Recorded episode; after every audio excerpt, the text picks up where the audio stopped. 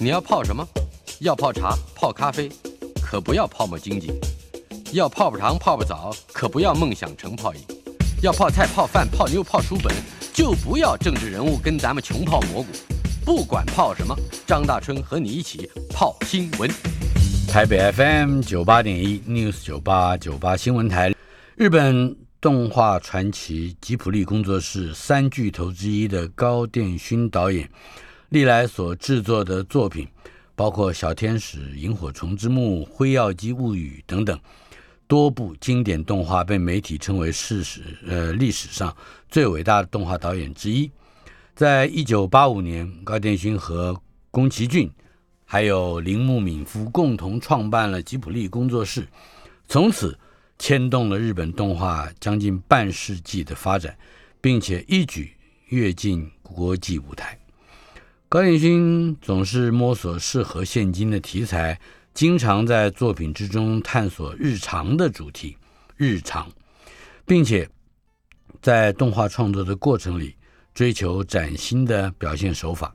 高电勋的创作轨迹也构筑出战后的日本动画发展的基础。这位日本动画巨匠虽然在二零一八年四月五号因为肺癌病逝，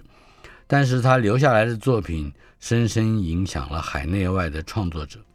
呃，在今年的七月八号到八月四号，全台的微秀影城上映，嗯，包括《熊猫家族》。萤火虫之墓、儿时的点点滴滴、平城离合战，还有隔壁的山田君，这是我个人最喜欢的，以及辉耀姬物语，呃，许许多多的片子。今天我们节目呢，在娱乐轰趴这个单元里，邀请到我的老朋友导演易智言，谈的就是吉普力动画大师高电勋。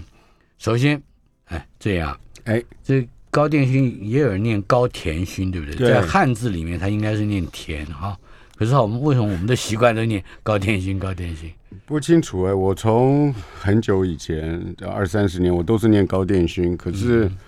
后来电脑那个电脑打字打电打不出这个字来。对啊，像古电任三郎也是就电啊，都是电。然后现现在好像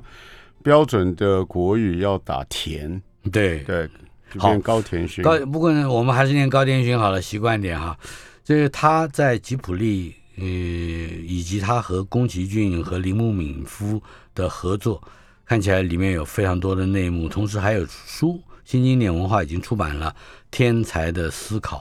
嗯，高殿勋与宫崎骏，嗯，你来谈一谈你最早接触，以及最近又重新接触高殿勋的作品。这应该是对你而言是非常重要的一个导演了。对高电导演的作品，其实我一向蛮喜欢的。嗯，然后我记得我刚开始看日本动画的时候，我就呃跟大部分啊观众其实是一样，我是从吉卜力开始。嗯，OK，吉卜力之前他们做了些什么？啊，其实并不熟悉，嗯，好，大概也就是八零年代，然后开始看看吉卜力的东西，嗯，看吉卜力的东西，吉卜力我们知道他们，呃，宫崎骏，呃，耳熟能详，啊，就非常有名。然后另外一个重要的创作者，好，编剧导演就是高电高电勋，那呃。我先开始看的时候是从跟大家一样啦，就是看吉卜力、看宫崎骏的《龙猫》啊，看看看这样子看下去。后来《天空之城》啊，对，《天空之城》啊，霍尔啊，红猪啊这些这样这样看。然后后来呃，我一开始的时候并没有嗯很专心的看高电勋的作品，反而是比较专心看宫崎骏的作品。那后来是因为爱屋及乌嘛，都是吉卜力，然后就开始看高电勋。可是我记得非常清楚，我一旦开始看高电勋的东西之后，嗯，啊，有点回不了头看宫崎骏。哦，对，会有会有这个，呃，跟高电勋有那种相见恨晚，说啊。对我怎么一开始忽略了？错过了，对，忽略了这个这么重要的一个电影作者，所以从我个人观点里面，直到今天，我喜欢高电勋的作品，他的编导作品啊哈，啊，那还其实胜过宫宫崎骏，其实老实说是超过宫崎骏了。是对高电勋、宫崎骏两个人在在吉卜力时代之前就曾经在这个东映动画公司，对他们就是朋友了，对而且那个是远推到一九七四年，对这个小天使啊什么的，对对对，可以谈一谈他早期的作品吗。没有，他们其实东映我们知道就是日本的大的电影公司嘛。嗯哼，那东映下面他们呃应该是就是在他的动画部门，然后两个人是同事是朋友，是，然后那东映是它整个的呃建构的体制是非常古典的呃 studio system，就古典的那个片场制，片场制度的，然后所以是一个啊、内部审查非常严格的嗯的电影公司。哦。那 Studio System 片场制度就是这样，他们是啊上面觉得要做什么，所谓上面就是可能是那些经营者、老板，嗯，他们觉得要做什么，然后于是啊、发下去给下面的人做。从片场制度从美国开始的，是。然后到了日本，条条框框就更明确。对，我好像小津安二郎也为此所所苦。对他们其实都是在片场制度嗯里面呃开始的，嗯好，然后成长的、磨练的。可是到了一定的呃阶段之后，其实我想做创作的人都不会啊、很轻易的屈服在这个片场制度嗯嗯状况。于是我觉得啦，一定会有各种啊、不同意见，甚至摩擦出身，然后就离开。然后自己创业，我觉得这也是非常啊、正常、自然的，正常发生的 一个一一个状况，所以他们就呃自己后来成立了吉卜力，就自己做老板，然后自己寻找自己要创作的题材，是脱离了所谓片场制度的这种规范。其实我觉得这也跟大环境有关系，怎么说？因为美国也是差不多在一九七零年代开始脱离片场制度。啊，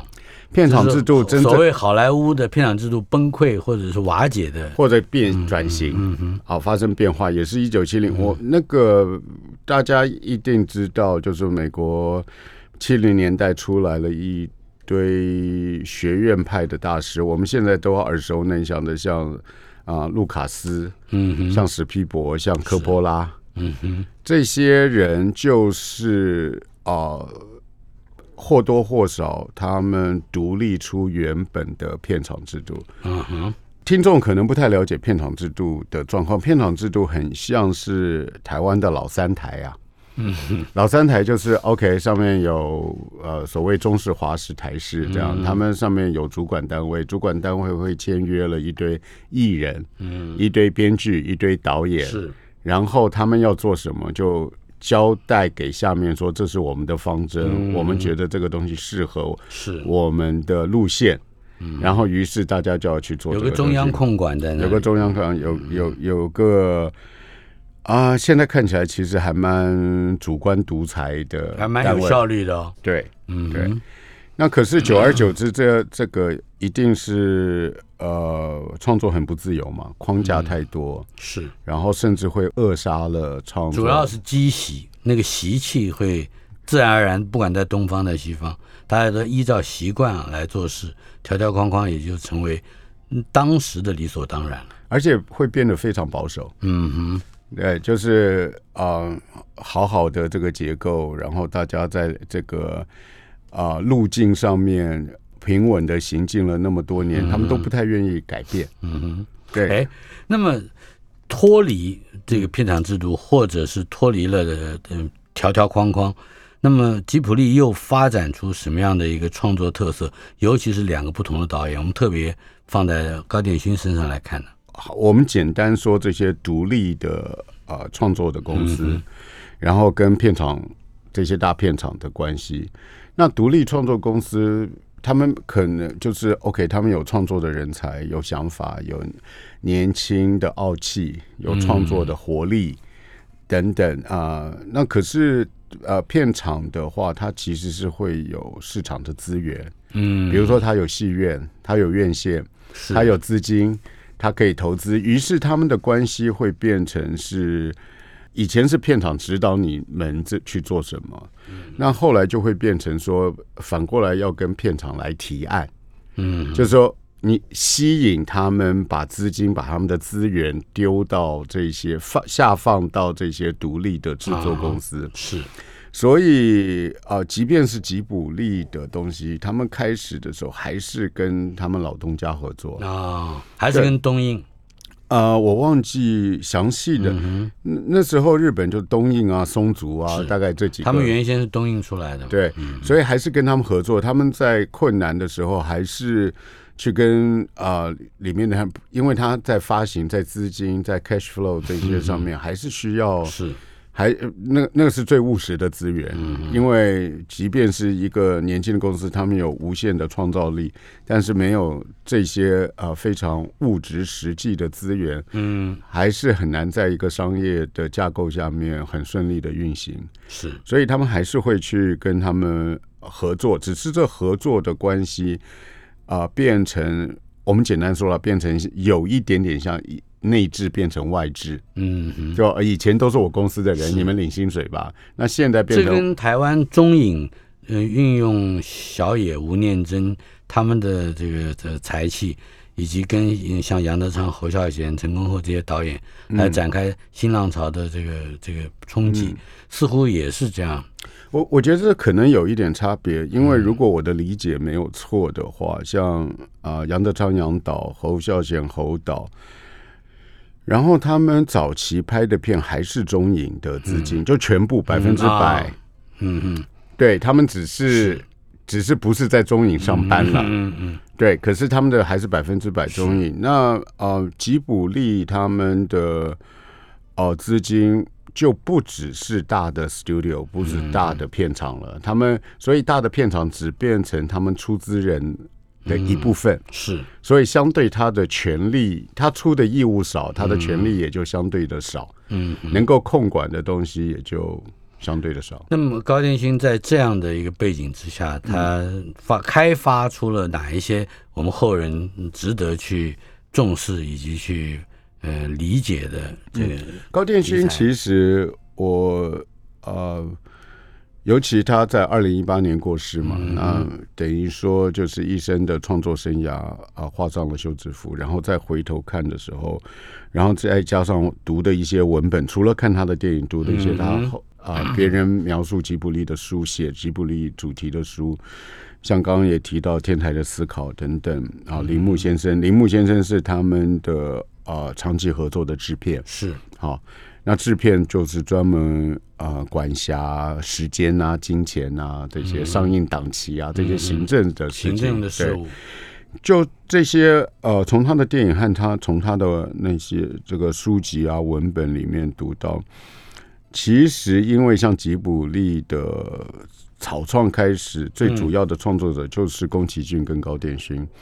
所以他们等于说是开山鼻祖啊。嗯。他们是党国元老啊，所以他们其实，在吉卜力里面是老板，是开山鼻祖，然后相对的，他们也比较不控管嗯嗯啊，他们自己要做什么，要花多少时间做，做了以后。啊，满不满意？是不是要重来？然后 O 不 OK？、然后那个最后的品管，嗯，等于说从开始的创意的源头到最后品质的管理，就自己浪费自己，对，都是自己来。自己都是自己来。那据我读到的资料，嗯，高电勋跟宫崎骏比起来，高电勋更不受控，哦，更不受控。他更是一个，呃，我我觉得他是一个以这样说好，他感觉派，他觉得要创作什么，嗯，其他的花多少时间，花多少钱，然后有多少在乎，他呃不不能说不在乎，他不是摆在最重要的位置。嗯所以他随便开发一个案子，动辄五年八年，然后嗯哼呃做不出来，或者做出来不满意，或者半路改题目，在他的讲吉卜力的书里面，这些幕后的秘辛，嗯哼。我们三不五时读到，对，是。就是每一部每一部片子都有它的困难之处吧？对，都所以相对而言，宫崎骏就比较呃有效率。我嗯我觉得宫崎骏可能是因为我们听到宫崎骏的呃外人对他宫崎骏的描述远远高过高电勋。嗯，对我们对宫崎骏的印象中间，他比如说他会他的公子，他的儿子也是也是动画导演，对然后他怎么样批评他儿子的作品啦，嗯然后听起来像是一个呃权威独裁的父亲啦，嗯然后我们听到很多类似这样，可是真的在读那个书本更详细的描述的时候，我感觉宫崎骏，我觉得有两个特色特别明显。第一个，他其实相对于高电勋，他是比较这样讲，不知道准不准确。他他其实是比较合作的，嗯嗯，跟厂商啦，跟制作公、啊。呃，跟 studio 可以可以好好谈妥协好好谈，嗯。然后跟市场嗯，跟市场比较合作它的市场是远大于它的市市场的成功是远大于高电勋的。对，然后跟市场比较合作，就是跟市场比较合作，就是可以解读是比较倾向观众，嗯哼，好、比较看观众啊、吃哪一套，嗯哼，就是他会这样子调整的。那另外一个宫崎骏，我在书本中读到的对这个人的印象是，宫崎骏其实啊、呃比高电勋孩子气就少年气多很多。嗯。宫崎骏更童真吧，嗯哼，好，更童真，因因为他会，比如说他会问呃铃木先生，因为铃木先生是他们共同的制片共同的制片，然后是呃吉卜力里面另外一个三巨头中间非常重要的人物。他会打听高电勋现在的进度，搞天搞打听高电勋下面要做什么，嗯，啊、搞所以他有一个内在的竞争竞争的紧张关系。我觉得，我觉得一定有啦。嗯然后两个那么好的创作者，然后在同一个公司啊、一起工作，一起生活，又认识那么多年，嗯然后呃，我我觉得互相打探，其实不如说互相砥砺。嗯嗯对我，我我这是我的好朋友，然后他在做什么，我至少呃孩子气的讲说不能输他，可是我觉得跟大人的的说法是说，就是他呃给我启发。嗯对，我觉得他们两个人互相有这种状况。我读到的资料大部分都是，大部分都是宫崎骏在问高电勋在干嘛，啊他为什么那么慢，他又发生了什么事，他就一直在那个。呃啊，旁敲侧击，然后这边想了解高电勋的状况。嗯，对。那么这个被窥视的高电勋，究竟有除了这个刚才提到的这些一些环节之外，他在创作上究竟有些什么？我们这一次看他的影展不能错过、不能放过的特色呢？我觉得这样就是高电新的作品，其实我除了很早期的，我现在也不知道到哪里去找。就比如说他在他在东映做的那个动画部门里面做的，天使啊对那那些东西就是小安妮啊，对这听起来都是我们的五点半钟 对对对在台湾的电视上会放，对放放学动画放学回家就看到了。那那些东西比较没有去 follow，就是说他呃后后中后段比较成熟的作品，就从一九七零年的作品，我几乎全看过。哎，我先问一个，嗯。这个你你说早期的东西，我总觉得那个时候小小安妮啊、小天使啊，它的背景都是欧洲的呃古建筑，呃，花园，呃，即使是家庭，看起来里面也还有金发的，对，男 主角就叫安东尼，对对对，那就日日本在那段时期，好像那种这种放学卡通，一一定要渲染出这样的情怀，或者是这样的呃生活渴望。嗯难难道嗯真的就是想要把台把这个日日本复制成另外一个欧洲或者法国吗？我不能肯定说那时候的这个 mentality，他们的心、嗯嗯心理状况，这些创作者心理状况，或者是那个呃片场高层的心理状况，啊或者整个文化的状况是是什么？这可能是一个相对复杂的状况。第一个可能就是说战后的日本，那那个时候也不过二十年嘛，嗯，对不对？六零七零那二十年，二十年的时候，对于那个美好的想象，然后对于都还是战胜国那边的。对，然后第二个也有可能会是因为这这些事情都在好莱坞曾经发生过，比如说三零年代啊、就是在好莱坞，他们为了避免啊、现实感太强，引起一些麻烦，好，于是他们假托于一个在欧洲其实根本就没有这个嗯，完全在地图上找不到找不到的的国家或者是小镇，对对对，然后这个东西是虚构假设，所以你不要太跟现实的政治、经济、文化去做解读。所以在那一段时间，也就是早期的高建勋和宫崎骏都历练过这种，对，就是他们，就是我我我不能肯定的说那时候的心态是。是什么，可是我觉得那个应该是一个复杂的状况，可能一方面是流行，二方面是一个强势主导的、呃三方面可能，是躲避。躲避很多检查，是吗对。好，那么接下来可是我们要从吉卜力时代以后的高建勋来看看他的选材，特别是选材以及相对应的技术。那个高电芯，就说这次影展里面啊、呃放了呃高电芯中后段的呃几乎所有的重要作品了。高电芯它本身创作并不多。好，那因为一方面动画本身要完成一部动画都是旷日费时了，嗯对，而且那高电勋他自己在创作的过程中间，常常有一夫当关的状态，嗯嗯他等于说是呃一夫当关自己。呃，对于动画的控制权掌握越来越多，嗯可是相对的，呃，别人参与帮忙的空间越来越就小。嗯，好，那都都是他一个人，所以他的作品不多。然后这次的影展里面，我刚刚看了一下片单，啊、几乎重要的作品都包括在里面。嗯那我个人在他重要作品里面，我个人其实都喜欢，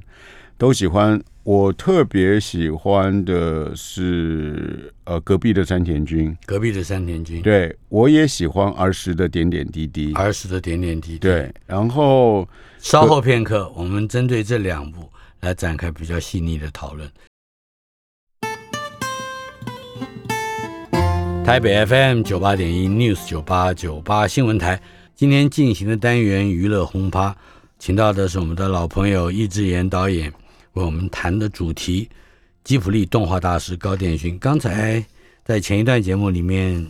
呃，易智言导演跟我们提到了他有几部特别喜欢的作品，这应该也包括了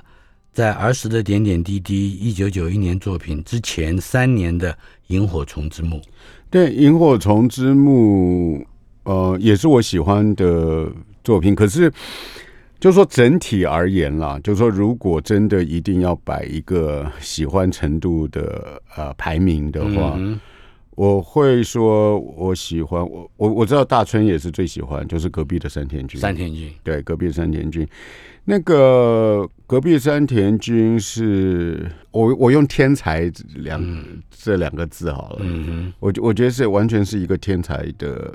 的作品。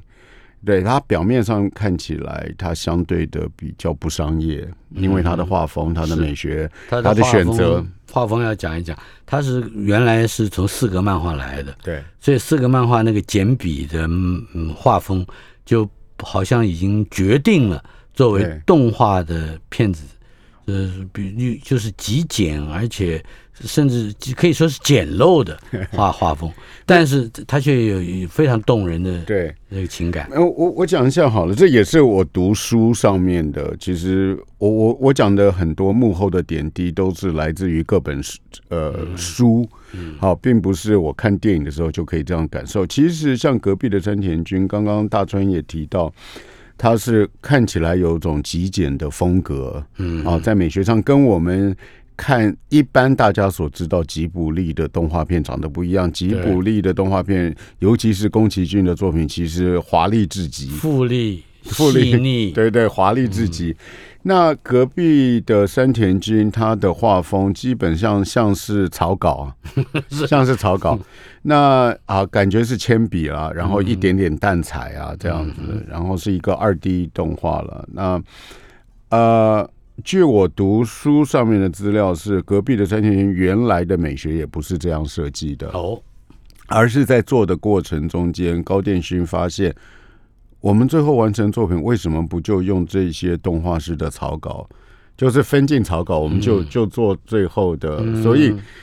做最后的电影的呈现，然后所以可以看到那种非常人味的笔触感。嗯哼，就是笔触感，那个铅笔笔触感都还在，所以嗯呃，我我必须说，这个在一个商业运行的呃商业市场下，是一个大胆的决定了，嗯嗯，大胆决定。那个呃，那既然是高电新决定，又是他自己编导的作品，然后呃，我想那反对的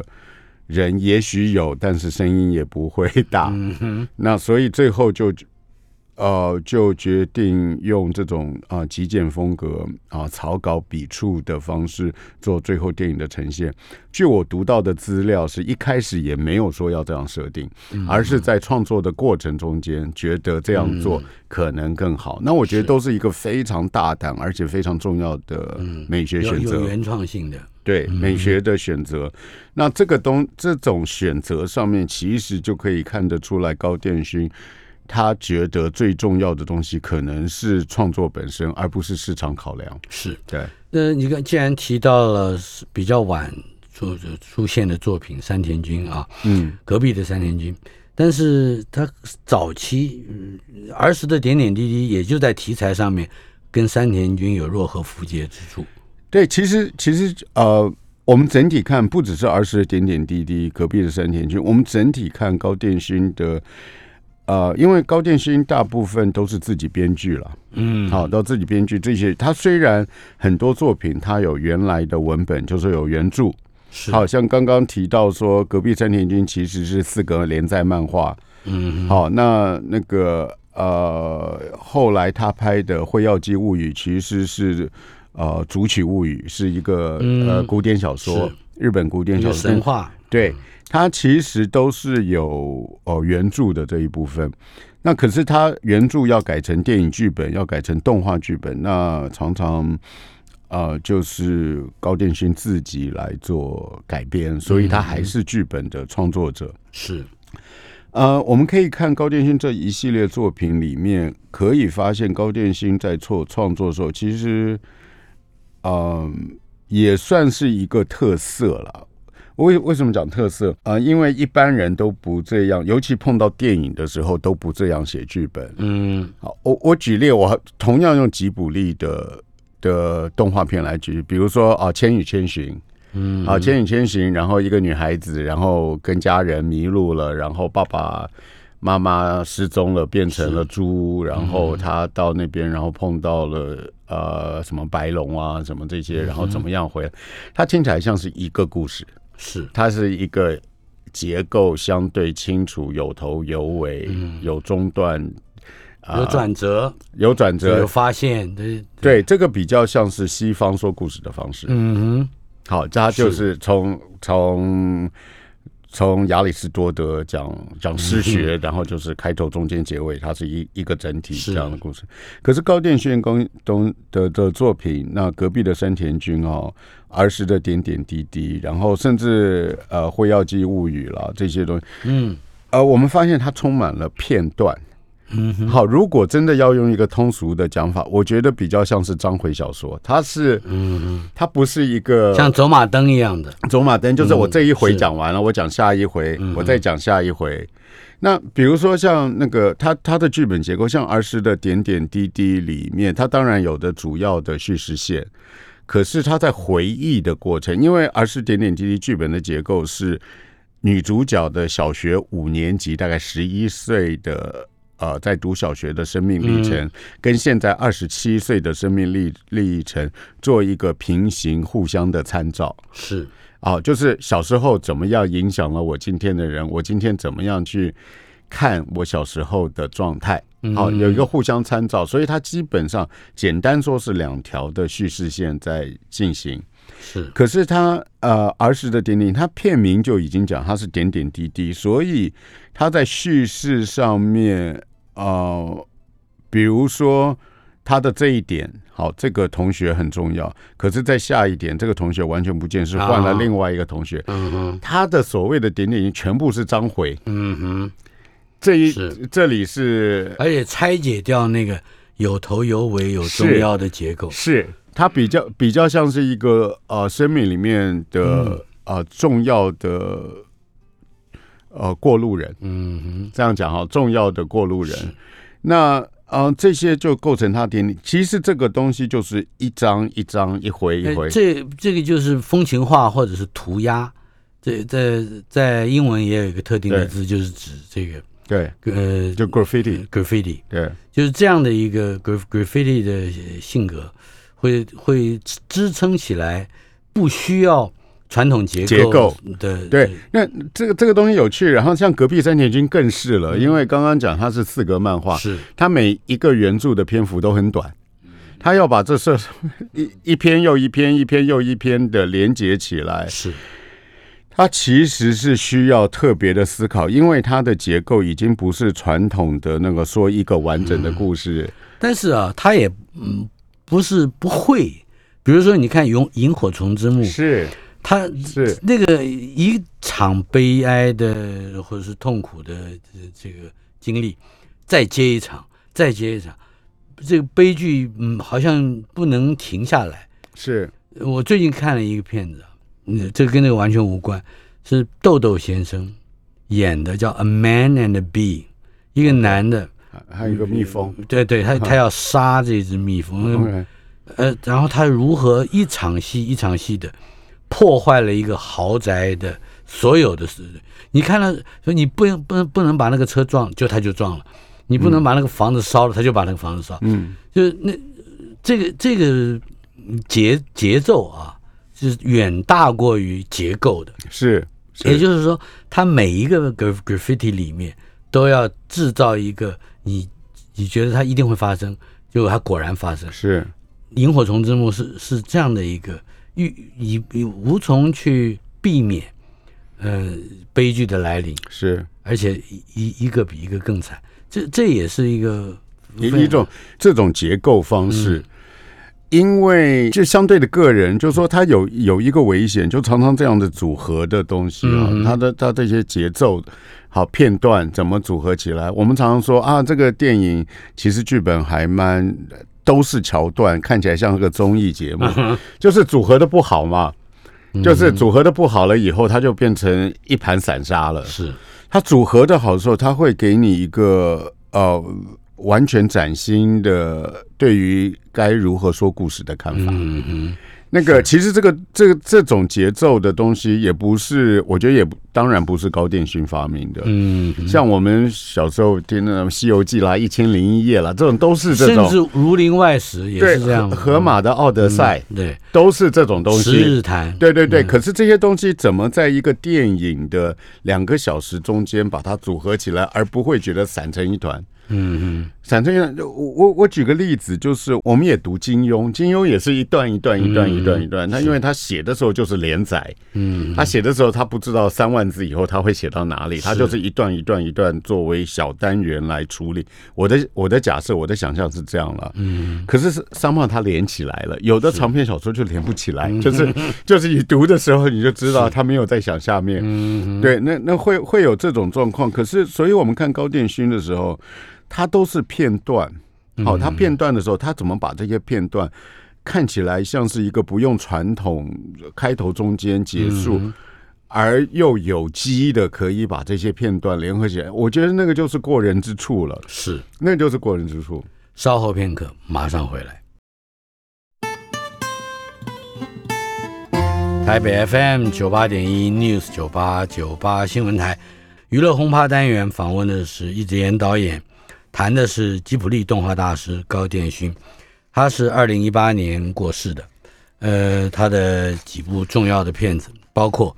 萤火虫之墓》、儿时的点点滴滴、平城离合战、隔壁的山田君、辉耀姬物语，还有熊猫家族等等。我们推出了一个影展，这个影展从七月八号星期五到八月四号星期四，在全台微秀影城上映。呃，今天我们刚刚才谈到，嗯，一些关于高建勋的呃技术啦，或者是他的这个呃制作的，嗯，包括背景啊，嗯。嗯，但是还有一个就是思想上面，尤其是能够表达出一种具备着意识形态特色的这个作品，也有的时候是一个导演挥之不去的，类似梦魇一样的，我就是躲不开这个这个论述。呃，高殿勋他的思想的负担又在哪里？高殿勋其实呃，我们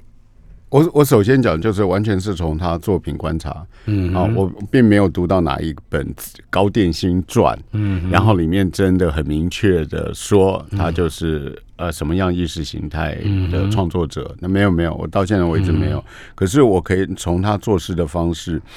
啊、然后他拍出来的作品，然后他所关注的议题，嗯。好，他在议题的选择上面，他诠释这些议题的角度上，是。我隐约好，甚至不能讲隐约了，我觉得有的 有的时候非常明显了，然后可以感觉到高电勋其实，呃，高电导演应该是一个，我我觉得应该是比较呃左派的呃创作者，嗯。好，就是说你看他选的议题上面，我们表面上看了、什么儿时的点点滴滴，是写一个二十七岁的女孩子，是。然后呃从呃乡下到东京来，她的呃人人生历程等等的。然后隔壁的隔壁的山田君，我们看起来像是一个呃呃呃街坊之间，然后家家常，对对对，就就就是这种那种生活琐事，嗯。然后等等这些东西。那嗯，可可是从这些作品里面，跟当然还有他的《萤火虫之墓》的呃的的反战是非常明显的啦。嗯平城离合战？呃是环保非常明显，然后就是动物要跟呃过度开发的人类开战，嗯然后最后虽然以失败收场。好，失败收场。那我等一下还可以讲一下高电勋他每部电影的结尾。好，每因为电影的结尾常常是代表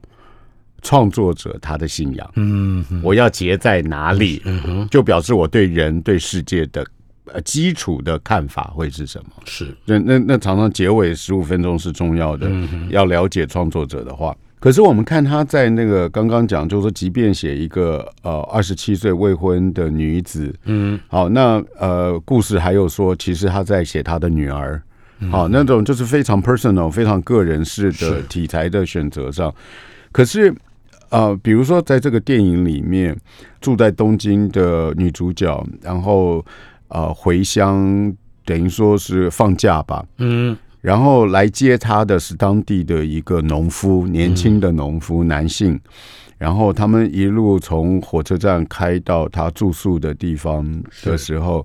那个农夫呃，一方面他是在地的有机农业的先驱嗯。啊，那个年代有机农业还不是像今天这么的盛行，嗯哼。然后他要呃土地的永续经营，我觉得里面更重要的一个，他在车上放的音乐，他听的是嗯。来自匈牙利的农夫的民歌。啊，好，一这个个这个感觉上就是苏维埃时期的是是是下乡的知识分子，是，是而且是就是嗯呃，工人无祖国，对不对？农人无祖国农，工对对。然后这这些是呃，所有的工，所有的农是世界一大国。嗯。对，就是我们是这个阶级里面的人，然后我们互相的联络、互相的帮助、互相的我们是国人嗯。对对对，所以他听的是匈牙利的，而且我们知道那个匈牙利那个就是在八九年之前，其实就是非常非常受苏联的影响嘛。嗯。他听的那里的农民之歌，是对，就是所以这里面都那那那又像那个隔壁的山田君啊，那他这就是拍一个家庭里面的琐事啊，爸爸怎样，妈妈怎样，阿嬷怎样，然后这些东西。可是隔壁的山田君里面，他除比如说你看完整个电影，他最后提出来的一个人生哲学的观点是：我们只有现在，我们只有当下，我们处理的是，这是才是真正的活着。嗯嗯，Here and now Here and now，那是那是一个非常对世界非常呃怎么讲唯物的看法。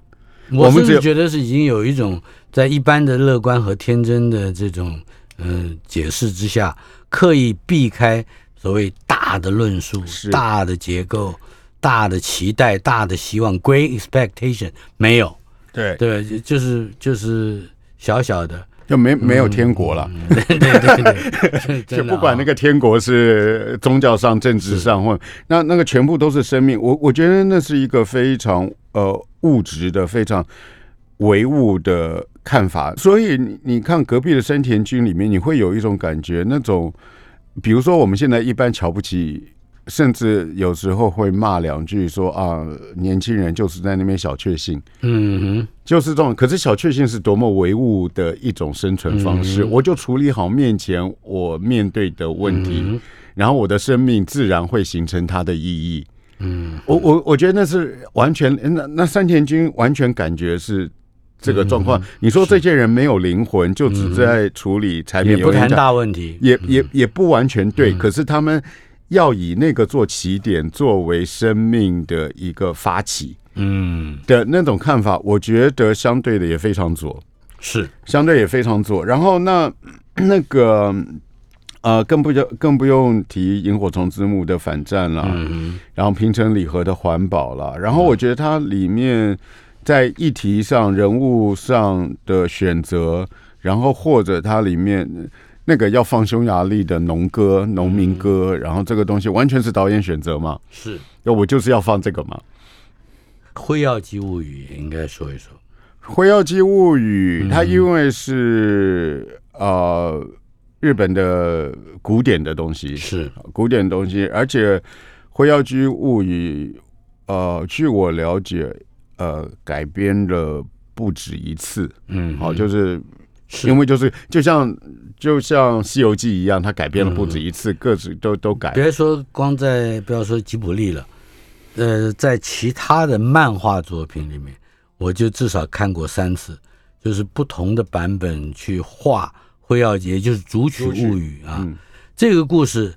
据说跟中国西南，也就是在云南和贵州的呃苗族或者是瑶族吧，也也有非常非常类似的传说。如果你把这个出现这个传说的各个的族群，我用一个点来连起来，是可以连到日本的，OK，那这非常有趣。我没有读到类似的内容，可是我完全相信。然后，尤其是它是一个古老传说，甚至有神话的色彩是。那神话的流传，就是他怎么样的人，他的路径是什么？几千年来是怎么样传递的？我我完全可以相信这这这一套论述。那《辉耀姬物语》，你看我们刚刚讲，我们刚刚讲左左派那个的高殿勋，或者他对世界的看法，然后《辉耀姬物语》哎，到最后在这个这个动画片里面，他要被月世界要被佛祖迎接回去，带回去带回去。可是他在那里时候，在回去之前，他最后一段是回到他生命里面，在乡下，嗯，跟那个他觉得那个是真正的活着。他后来变成公主，有一堆人求婚，然后这些东西，然后他通通没有回忆，嗯，他通通甚至避之而为气息。他回忆的是跟穷苦的老百姓、穷苦的人民一起生活，那个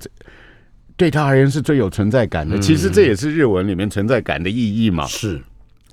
所以，我就是会要去，即便是一个古典的东西，然后会要去自己看自己这样子啊、呃从有神格的这样的一个人物，然后落到凡间，落到凡间拥有了资本，他又拥有了大量的资本。然后 他最珍惜的其实是那个感觉真正活着的那一块，那个真正活着的那一段时间，其实就是他最苦的时候。嗯哼，他没有这些锦衣玉食、华服、王子的求婚这些事情。那这你刚才正好讲到结尾，每一个故事的结尾。是那个哦，结尾有一个事情，就就是那个啊，比如说我们就顺着会妖姬，会妖姬的结尾是啊、佛祖真的带他回到呃月月世界，回到呃月月亮去。然后隔壁的山田君的结尾是人物就飞起来了，在那边遨游世界，看看呃用俯瞰的角度，然后观看我们生活的城市。然后那个平城里和站是游行，嗯哼华丽的游行，然后那个儿时的儿时的点点滴滴是所有的他回忆里面的小朋友出现，然后大家一起来，然后然后萤火虫之墓是烟火，是满天的亮晶晶的，然后呃高电勋一再重复一个结尾，那个结尾非常像。我们在人盖棺论定葬礼上面，你给他葬礼的时候，是一个什么样的氛围？我们是 celebration of life 吗？嗯我们是在庆祝一个生命的完成吗？嗯还是在惋惜一个生命没有继续？嗯嗯，看起来更像更像是庆祝啊。对，嗯 celebrate 那个高建勋完全是在庆祝这一个生命里面，即便是因为物理条件，然后要戛然而止。嗯，可是他这一这一可是你已经离开了对你的各种束缚，那个束缚很可能就是你这一辈子误以为自己喜欢或追求的东西。是是是，然后而且他他里面让这些所有人物不管成成功失败，哎，平成礼盒里面是失败的一塌糊涂。哎，嗯。对他不管成功失败的，然后隔壁的山田君这个你也可以说他们相怨的一塌糊涂，阿 Q 的一塌糊涂啊。那个呃，《辉耀姬物语》，你也可以说啊，什么都没有，然后连个爱情都不保，然后自己必须要 回到月亮里面去，等等这些东西，你都可以这样解释。可是他最后结尾，他都是在庆祝他们在这个人世的这一段里面所曾经拥有、曾曾而且经经过庆祝的。形式几乎无一例外，全部都是飞升，飞向飞升。飞升，烟火，嗯哼然后就是那个，一啊个高处的灿烂。对